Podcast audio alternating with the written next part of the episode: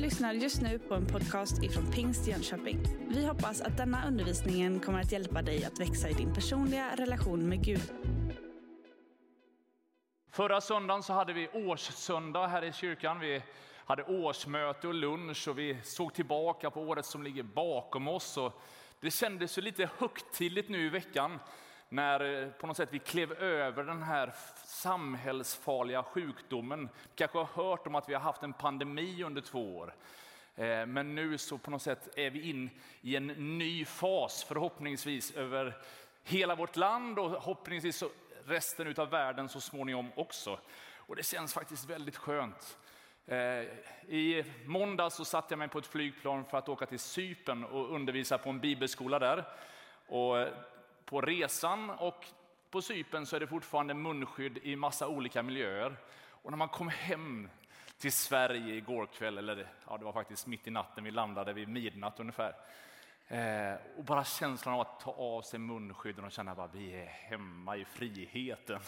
Det var någon slags försmak av himlen. Vi slapp masken, vi, nu fick vi på något sätt vara de vi är.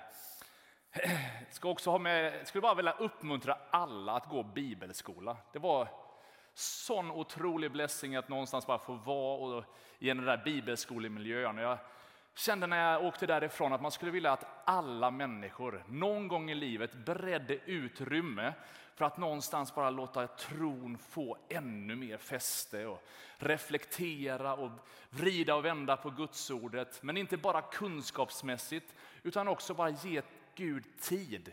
Att, få liksom, att man själv får erfara Gud. Och är du ung, se till så att det finns med i din utbildningsplan. Jag skulle vilja uppmuntra oss alla i alla olika åldrar. Om det finns möjlighet för dig att bereda plats för ett bibelskoleår så är det en otroligt god investering. Och vill du ha lite hjälp i de där besluten eller vilka, vilka olika bibelskolor som finns att välja mellan så är det bara att prata med någon av oss pastorer så vill vi gärna tipsa dig om saker som är nära och saker som är långt borta. Den här resan var lite speciell för mig för jag hade med två av mina barn, mina tonårsdöttrar, fick för första gången erfara att flyga flygplan. De hade aldrig gjort det. Det var nästan som att man skulle filmat dem på väg in i det första flygplanet. Jag har aldrig sett så nervösa tonåringar i hela mitt liv. Eh, men också deras när de får möta de här bibelskoleeleverna som kommer från Sverige, från Ryssland, från USA, från lite olika delar av världen och någonstans när deras Jönköpings världsbild byts ut till ett annat perspektiv. När det gäller fattigdom, när det gäller synen på massor med olika teman och frågor. Men också erfarenheten av tron som speglas genom unga människor som går bibelskola. Varför går de bibelskola? Och årskurs två på Sypen. De är på lite olika missionsresor och kommer hem sådär bubblande utav upplevelser. Och så märker man att mina barn, när de möter dem där och får lyssna till deras berättelser, breddar perspektiven. Ser att det finns mer i livet än vad de kanske fullt ut hade kunnat greppa. Under de senaste veckorna, månaderna så har jag varit med på lite olika begravningar. Och I samband med de där begravningarna så har det varit naturligt att man hjälps åt att minnas den som nu har gått före in i det himmelska. Men det dröjer sig kvar också en känsla av självreflektion. Vad lämnar jag efter mig den dagen jag dör? Vad är på något sätt det som jag kommer bli ihågkommen som? Och jag skulle vilja utmana dig med samma reflektion. Vi har också de senaste veckorna i kristen media sett att det finns en del ledare som har gjort många bra saker, fattat några kluriga, dumma beslut på slutet av sin sträcka. Och så är det trots allt gott man har gjort risken stor att man blir ihågkommen för den där sista sträckans mindre bra beslut. Och Det här kommer min förkunnelse försöka utmana oss med och jag hoppas att du i i din egen reflektion där du sitter på något sätt skulle få göra det som Emilia och Linnea fick göra. En breddad världsbild. Att du skulle kunna få se ditt liv med lite större perspektiv än bara här och nu. Att du skulle få mäta ditt liv någonstans mot en himmelsk, ett himmelskt perspektiv. Och jag tänker att vi ska använda två bibeltexter, en från första Korinthierbrevet 9 och en från andra Timoteusbrevet 4. Det är Paulus som skriver båda och jag tror att vi står upp och så läser vi tillsammans. Har du med dig din bibel så slå upp första Korinthierbrevet kapitel 9, vers 24 så börjar vi där. Jag tycker det är så härligt med lite bibelprassel. Du får prassla för fler i de här digitala tiderna. Har ni hittat det? Vet ni inte att av alla löparna som springer på arenan är det bara en som får priset? Spring så att ni vinner det. Alla som tävlar måste ha disciplin i allt.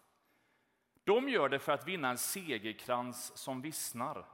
Vi för att vinna en som aldrig vissnar. Jag springer alltså inte utan att ha målet i sikte.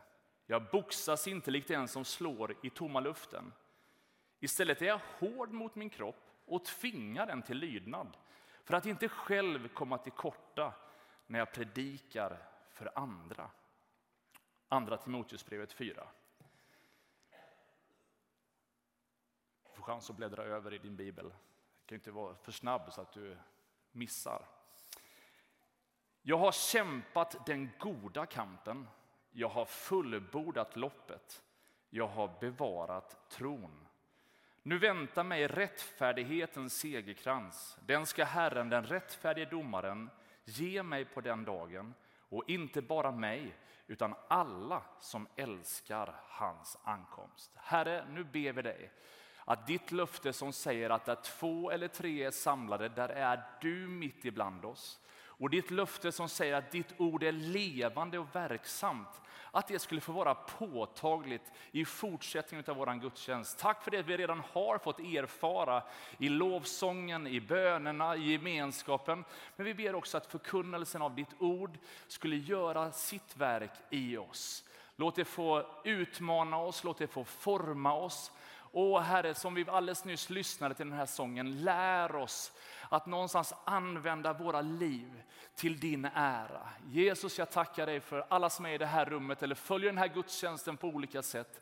Herre, tack för att du med din ande hjälper oss att ta det till oss, formas utav det, fostras utav det, utmanas utav det. Och jag ber dig att du skulle öppna vår förståelse för vad du vill säga till oss. I Jesu namn. Amen. Varsågod och slå dig ner. Troligtvis är det här i det andra Timoteusbrevet kanske det sista brevet som Paulus skriver av alla sina brev. Han skrev ju otroligt många brev till många olika personer. Det verkar som att han nu förstår att nu närmar mig slutet. Han verkar ganska klar med hur han kommer dö, att martyrdöden väntar på något sätt, att hans tid här på jorden närmar sig sitt slut.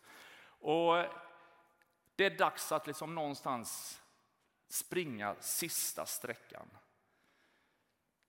När jag har sprungit de få långa lopp jag har, jag har ingen lång historia av det, så är ju min sista sträcka i de loppen inte de roligaste och trevligaste.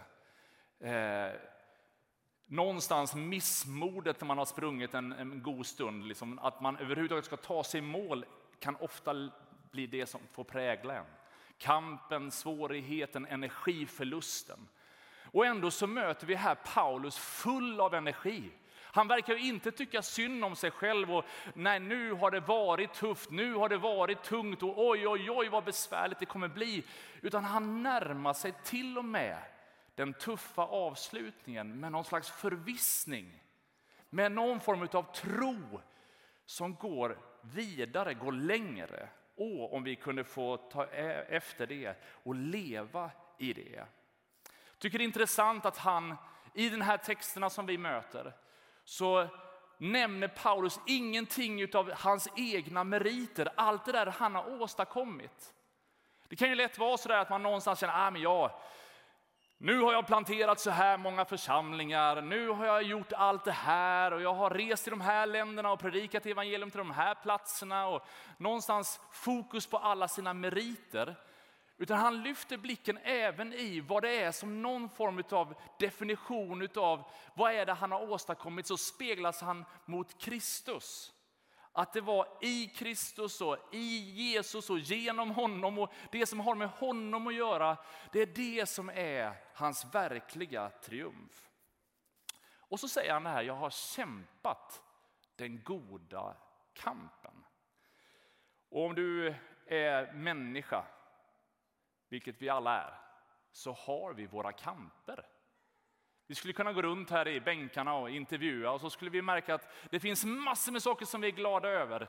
Men jag tror att vi alla har några stenar i ryggsäcken som vi känner att det här är tynger ibland mina axlar. Det här är ibland situationer som jag brottas med, som jag skulle önska vore annorlunda. Och jag tycker det är så skönt och befriande att Guds ordet inte på något sätt förskönar verkligheten eller någonstans försöker låtsas som att det inte finns problem, eller, utan visar på att ja, men det finns absolut ett moment av kamp här på jorden. Ibland kan kampen sitta i kroppen. Det kan ju vara sjukdom, det kan vara massa olika andra saker som är liksom inte riktigt som vi vill med våra kroppar. Det är lite lättare att ta på, det är lite lättare att ibland beskriva, att säga att jag har ett fysiskt problem. Det är lite svårare när själen på något sätt kämpar. Det är inte riktigt lika enkelt att säga att jag är trött i själen som att säga att jag är trött i kroppen, men likväl så är det väldigt påtagligt att verkligheten kan vara sån. Väldigt många, jag hade ett samtal med en läkare här i veckan och han sa att det är väldigt, väldigt vanligt att människor kommer till mig, sa han, som tror att de har ett fysiskt problem. För kroppen svarar med fysiska symptom, men egentligen så är det själen som inte mår så bra. Om du eh, har lite insyn i vad Bibeln undervisar så ger Bibeln en dimension till. Det är inte bara kroppen och själen som ibland kan ha en kamp, utan ibland är anden också i en kamp. Och det där med vad som är Guds perspektiv, vad som är mänskligt och vad som är någonstans ett ont djävuls perspektiv kan ibland vara svårt att navigera i.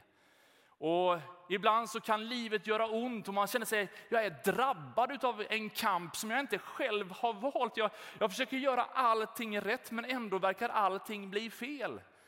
I Gamla Testamentet så möter vi Josef som längtar efter att leva sitt liv efter Guds hjärta. Han strävar efter att vara liksom, liksom rättfärdig och liksom gå Guds väg.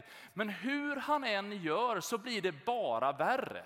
Hans syskon säljer honom till slav. Hans slavägare anklagar honom för att han eh, liksom, eh, ska försöka något våldtäktsförsök mot hans fru och han blir bortglömd i fängelse. Och trots att han inte har gjort någonting fel så blir han drabbad utav kampen.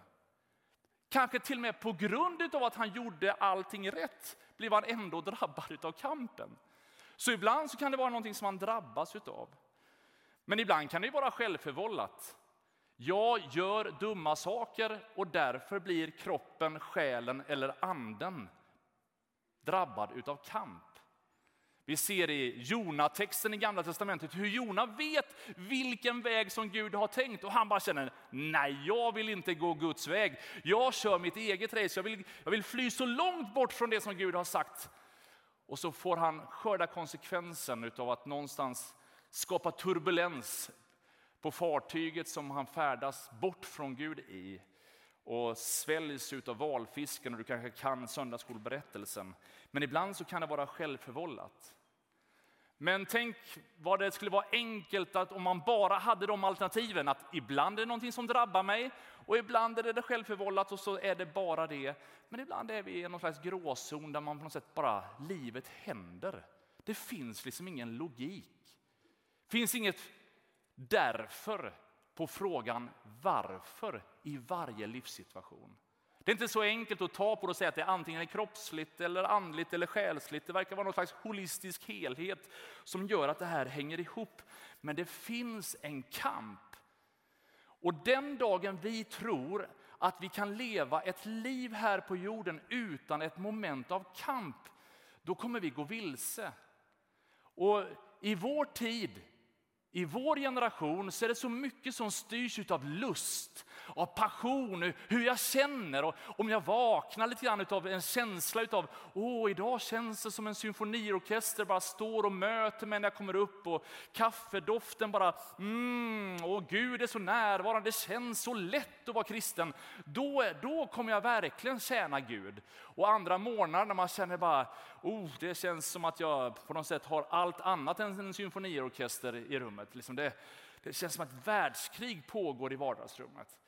Så är det som att Gud är avstånd, Gud är långt borta, Gud har glömt mig. Vi styrs så mycket utav våra känslor som gör att när kampen kommer så tror vi att Gud har övergett oss. Eller vi kanske till och med säger, men ska det kännas så här, men då vet jag inte ifall jag vill ha med det att göra.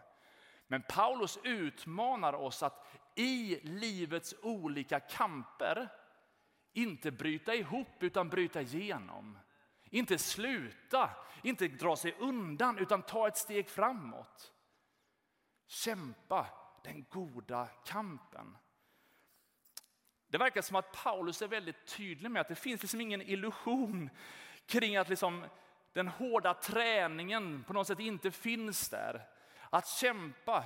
Han använder ju här massa idrottsmetaforer och är du inte idrottsintresserad så får vi väl be för dig i avslutningen av gudstjänsten. Nej, man behöver inte tycka idrott är intressant, men Paulus verkar vara hemma i de här miljöerna. Och I den antika världen kring den här tiden så fanns det olika spel som var någon slags blandning av idrottsevenemang och Melodifestivalen. Det var någon slags både och. Man hade massor med tävlingar och så ramade man in det med massa underhållning med musik och massa som sjöng och gjorde och spelade och grejer. Så det var lite karnevalfeeling över de där spelen. Många av oss känner till de olympiska spelen. Det här, I Korint hade man en annan typ av spel, men som hade liknande förutsättningar. Och antagligen så är det utifrån de metaforerna som Paulus mycket väl liksom tar spjärn emot. Bara lite kuriosa, Paulus han hade ju ingen lön från någon församling, han var tältmakare. Han gjorde en massa olika tältvarianter, använde mycket läderarbeten och på det sättet förstörde han sig själv. Och kanske är det så att han, just när de här texterna skrevs, höll på med att göra tält till alla de som skulle besöka de här spelen. Han kanske höll på och gjorde massa utrustning till alla de där som skulle ha sandaler eller olika dräkter. Och det, ja, man kan ha många teorier om varför han väljer den här metaforen, men den var väl känd för alla som han skrev till. Och ingen som tycker om idrott ifrågasätter atletens överlåtelse till träning.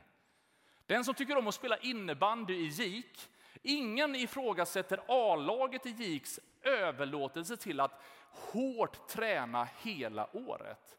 Att äta rätt, att motionera rätt, att vila rätt, att göra allt det där fysiska ansträngande rätt verkar på något sätt helt fullt rimligt utifrån att man vill bli bäst på innebandy.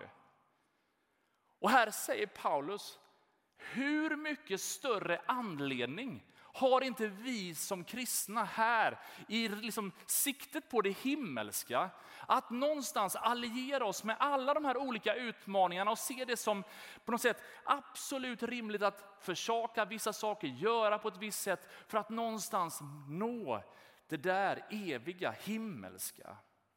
Han håller inte tillbaka överhuvudtaget att helgelsen, livet med Gud, är värt priset. Låt mig säga att när Paulus undervisar här om att tvinga sin kropp till lydnad, att ta lite olika spjärn i kampen för det goda, så är han inte ute efter att liksom argumentera för att du ska med prestationer mer och mer göra massa saker för att därigenom bli frälst. Nej, han ger ett annat perspektiv på de här frågorna. Frälsningen är blott av nåd. Gud har betalat priset. Men det verkar som att det finns en insats från vår horisont som möjliggör mer utav det himmelska i och genom oss. Och det är det som han på något sätt vill locka oss in till. Att kämpa. I Efesebrevet så säger faktiskt Eh, Paulus så här i kapitel 6. Till sist, bli starka i Herren och i hans väldiga kraft. Ta på er hela Guds vapenrustning så att ni kan stå emot djävulens listiga angrepp. Vi kämpar inte mot kött och blod utan mot furstarna, mot makterna, mot världshärskarna här i mörkret och mot ondskans andemakter i himlarymderna. Frågan är inte om vi ska kämpa, utan frågan är vad vi kämpar för. Alla har vi olika kamper. Vilken kamp vill vi vinna? Vad är det som på något sätt definierar vilka vi är och vart vi är på väg? Vad är en bra kamp? Vad är någonting värt att strida för? I det här perspektivet säger han därför att vi ska fullborda vårt lopp och ha målet i sikte. Och jag är ju en sån här lite mer känslomänniska som kan liksom få lite så här idéer, men det här vore roligt att pröva. Och så liksom testar man någonting, men det är inte alltid man fullbordar någonting. Och här utmanar Paulus oss att inte bara vara en sån som startar, utan också fullbordar. En bra start är en bra början, men det är slutet som är avgörande. Björn Borg när han var som mest aktiv så fick han frågan vilken boll är den viktigaste bollen i en tennismatch? Är det liksom den, att få in ett första bra slag så man har ett övertag eller en särskild vändningspunkt i tennisspelandet? Och så var hans självklara svar, nej men det, det är ju absolut den sista bollen. Vinner man den sista bollen har man vunnit matchen. Det spelar ingen roll hur alla andra bollar var innan. Men vinner du den sista då har du vunnit allt. Därför så säger Hebreerbrevets författare så här. Tänk på era ledare som har förkunnat Guds ord för er. Se vad deras liv har lett fram till och ta efter deras tro. En tidigare översättning sa, se hur de slutade sin levnad, se hur de fullbordade sitt lopp och utifrån deras målgång identifierar du vad var det som var gott? Vad var det som drev deras tro hela vägen till den här? Och följ deras exempel. Jag tycker det är utmanande när jag tänker på mitt eget liv. Att Gud har tänkt en sträcka för mig. Jag vet inte exakt hur lång den är. Jag vet inte hur långt mitt liv blir. Men hur kan jag leva ett liv som ärar Gud hela livet. Hur kan jag leva mitt liv så att sista sträckan får bli en triumf? Där jag verkligen tar mig i mål.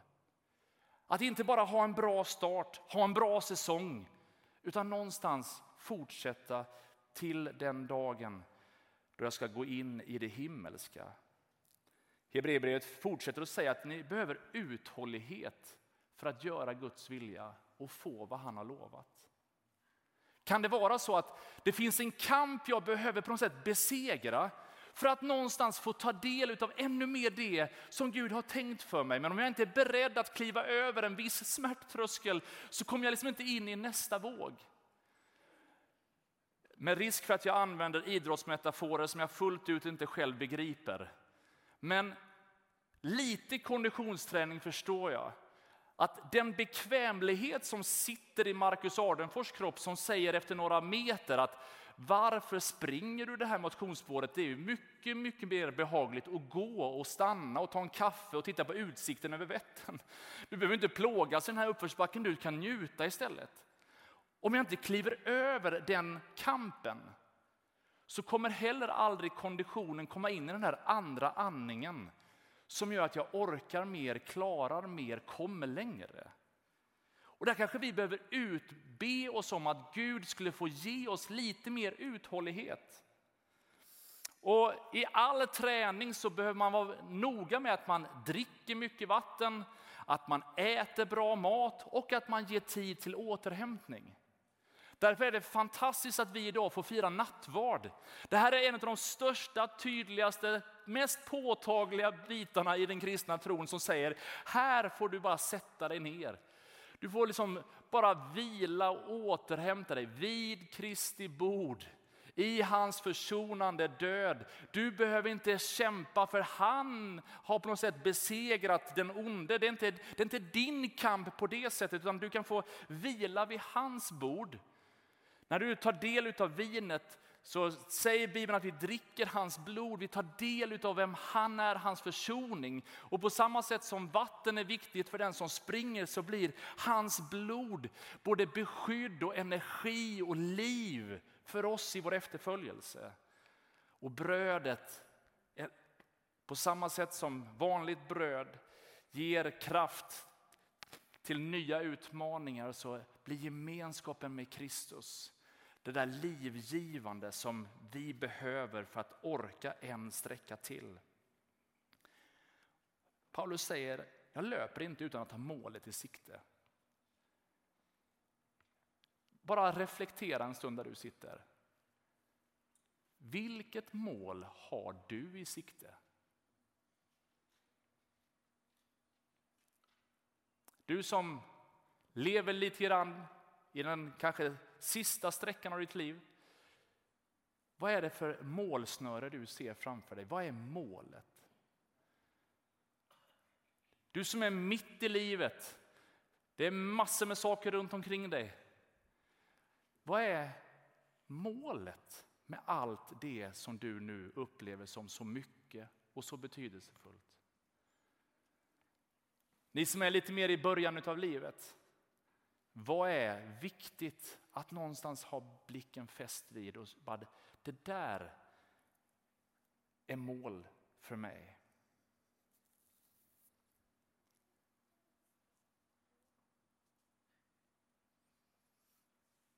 Det verkar som att Paulus säger att om jag inte har målet i sikte så blir jag en som bara boxas i tomma luften. Jag blir som en hamster i en bur som springer i ett hjul. Det går undan men jag kommer ingenstans. Jag gör många saker, men gör jag rätt saker? Jag lyssnade till en forskare som sa häromdagen, han sa så här, att eh, det är inte all, men, allting som människor gör som gör dem så trötta och utmattade. Den största anledningen till utmattning och depressioner var hans forskning är inte allt man gör utan allt man inte gör färdigt. Stressen över att det bara kommer nya saker, det är nya grejer. Det är ingenting som jag på något sätt får gå i mål med. Intressant reflektion tyckte jag. Vilket, vilken segerkrans sträcker du dig efter? Filipperbrevet så säger Paulus, jag jagar efter att gripa det eftersom jag själv är gripen av Kristus Jesus. Ett gör jag, jag glömmer det som ligger bakom och jag sträcker mig mot det som ligger framför och jagar mot målet för att vinna. Det finns en slags, jag jagar, jag har målet i sikte, jag sträcker mig efter det som ligger framför. Jag, jag bara, Gud jag tror att du har någonting för mig, jag vill bara göra allt jag kan för att någonstans leva mitt liv helt i den planen. Och kanske är det därför viktigt för oss att leva med ett perspektiv av vad är det som är viktigt? Bibeln utmanar att en dag så ska vi stå inför Kristi domstol. Vi ska få avlägga räkenskap inför Gud vad vi gjorde med det som vi har fått från honom. Och så vid ett tillfälle så står det i Matteus 25 att människor kommer komma där och säga bara, ja, men jag, har, jag vet inte vad jag har, har gjort här. Och så kommer Jesus säga att liksom, du, du var trogen i det lilla. Därför ska jag liksom anförtro dig mycket. Väl gjort du gode och trogne tjänare. Du var trogen i det lilla står för att du kanske själv inte förstod storheten i alla de där små sakerna som du gjorde. Men det hade avgörande och stor betydelse i alla fall. Och genom din trohet i det lilla så får du ett, liksom ett väl gjort en dag i himlen. Jag har ett litet sånt där citat på min dataskärm. Varje gång jag sätter på min dator och när jag klickar bort olika fönster som jag använder så ligger den där texten kvar. Det är på engelska och säger så här. No likes from anybody in this world can replace an eternal well done from God. Inga likes, inget gillande här i världen kan ersätta ett evigt himmelskt välgjort från Gud. Och om perspektivet är att en dag stå inför himlen och, och bara säga Jesus, här är mitt liv, det här har jag gjort. Och mötas av att han säger väl gjort, du gode och trogne tjänare. Om det är mitt perspektiv, om den segerkransen är den jag sträcker mig efter, så kan jag vara beredd att försaka en del annat här på jorden. För jag jagar efter ett större mål. Och därför blir disciplinen i allt. Det låter ju som ett jobbigt ord, alltså när han säger det i första Korinthierbrevet. De hade disciplin i allt. Ja, fast den verkar ha kraft och hjälper mig, den fostrar mig på ett sätt som är viktigt för mig. Jag hade ett möte härom veckan med några nysvenskar i vår kyrka. Människor som har flytt undan förföljelse för sin tro i det land de kommer ifrån. De eh, kom redan till tro i det landet med förföljelse. Det är en av anledningarna till varför de idag är här. Och vi hade ett långt samtal om vad deras tro innebar för dem och vad skillnaden var från deras hemland och här. Och eh, de är fostrade i en hög syn på ledarskap. Så man såg på dem att de ville säga någonting men de ville samtidigt inte vara oartiga och någonstans på något sätt säga någonting dumt. Men då säger de ungefär så här. Det är intressant att se er i Sverige. Ni pratar väldigt mycket om kärlek, nåd och frid och hopp. Vilket är jättebra. Men ni pratar nästan aldrig om helgelse. Om att positionera sitt liv utifrån det som är Guds perspektiv. Och jag har reflekterat över de här texterna utifrån det perspektivet. Om målet är himlen, hur mycket är vi beredda att försaka eller positionera den här självbehärskningen som säger att Gud, jag bara gör allting för ditt rikes bästa. Jag är beredd att göra med ditt bästa för ögonen. Jag sträcker mig efter det som ligger framför mig. Jag håller det högt i, mina liv, i mitt liv. Hebreerbrevet säger så här i kapitel 12 att sök frid med alla och helgelse, för utan helgelse kommer ingen att se Herren. Det verkar som att vi kan få be Gud om hjälp att någonstans leva ett liv som inte blir religiösa regler att jag måste göra på ett visst sätt för att förtjäna honom. Utan Gud hjälper mig att leva och göra vissa saker som goda rutiner och att öppna upp för det som Gud har för mig. Så att jag inte missar honom och ser honom och får vara nära honom. Men helgelsen blir en styrka som blir en källa till kraft. Kolosserbrevet säger att då ska hans härlighetsmakt styrka, och, styrka er och ge er all kraft till att vara uthålliga och tåliga i allt. När vi vandrar i Guds fruktan, när vi vandrar i helgelse, när vi sträcker oss efter ett liv tillsammans med Gud, Eh, där han får första platsen i våra liv, så är det inte liksom ett, ett belöningssystem som kvalificerar oss för himlen. Nej, det är förborgat av nåd i Kristi verk på korset. Men när vi strävar efter det här livet så ger det oss kraft och styrka som klarar av uthålligheten och tåligheten till alla livets situationer. De här senaste månaderna så har jag mött så många, både i vår kyrka och på andra platser, som har all anledning på grund av att livet spelar en tuff melodi, att någonstans vara lite gnälliga, tycka att livet är lite jobbigt.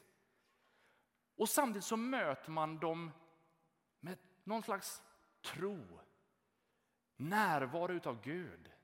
Det är inte så att de på något sätt skjuter undan och säger att det, ah, det är ingen fara. Nej, de full medvetenhet om att sjukdomen de bär är svår eller vad den är för situation som är svår.